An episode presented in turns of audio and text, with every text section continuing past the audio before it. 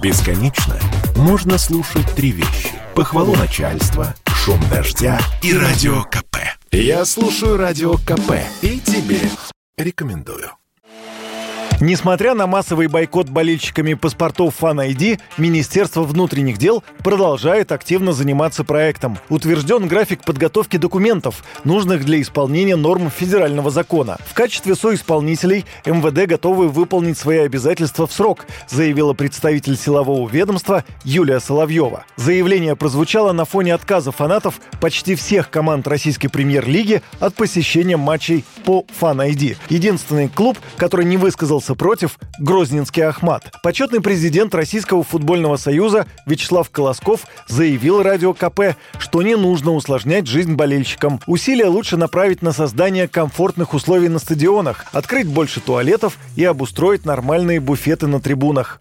Я сторонник того, чтобы, наоборот, облегчить возможность по максимуму болельщикам посещать футбольный матч. Не осложнять их различными действиями, такими как по найди. Наоборот, заманивать, как бы, давать больше шансов людям получать удовольствие не только от самой игры, но и от посещения стадиона. Ну и главное, что ведь никто не объясняет, а в чем вот э, логика ведения паспорта болельщика. Вроде бы ссылаются на то, что э, это для того, чтобы повысить безопасность на трибунах стадиона. Но ведь все, что происходит на стадионе, это является следствием того, что организаторы матча не в состоянии проверить зрителей, чем они приходят на стадион, в каком состоянии.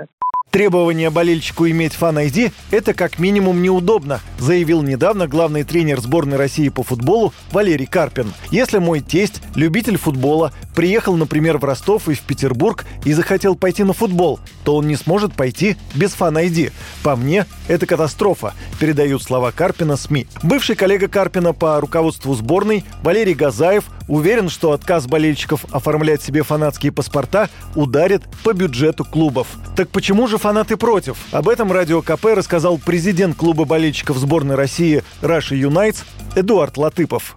Есть опыт чемпионата мира, чемпионата Европы, когда без объяснений причин болельщикам не были выданы Fan ID, они не смогли ни матч чемпионата мира, ни чемпионата Европы посетить, и не смогли это даже обжаловать. Процедуры такой не было понятной. Сейчас, конечно, закон предусматривает, то будет возможность обжаловать. В случае невыдачи фан-ID будет объяснено, по каким причинам. Но там есть э, причина невыдачи – это э, информация у правоохранительных органов о намерении нарушения общественного порядка. Вот как, каким образом намерение будут доказываться. То есть тоже остается очень много вопросов, и никто не разъясняет, каким образом все это будет происходить.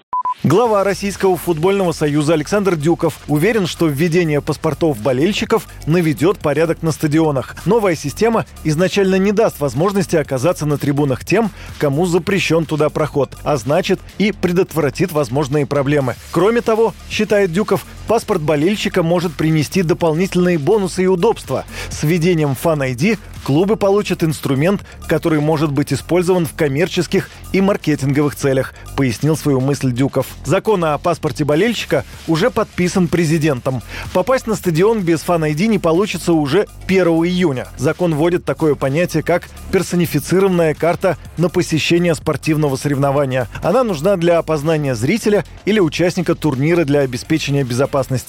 В России фан-айди тестировался на матчах чемпионата мира по футболу в 2018 году. Юрий Кораблев, Радио «Комсомольская правда» sportkp.ru О спорте, как о жизни.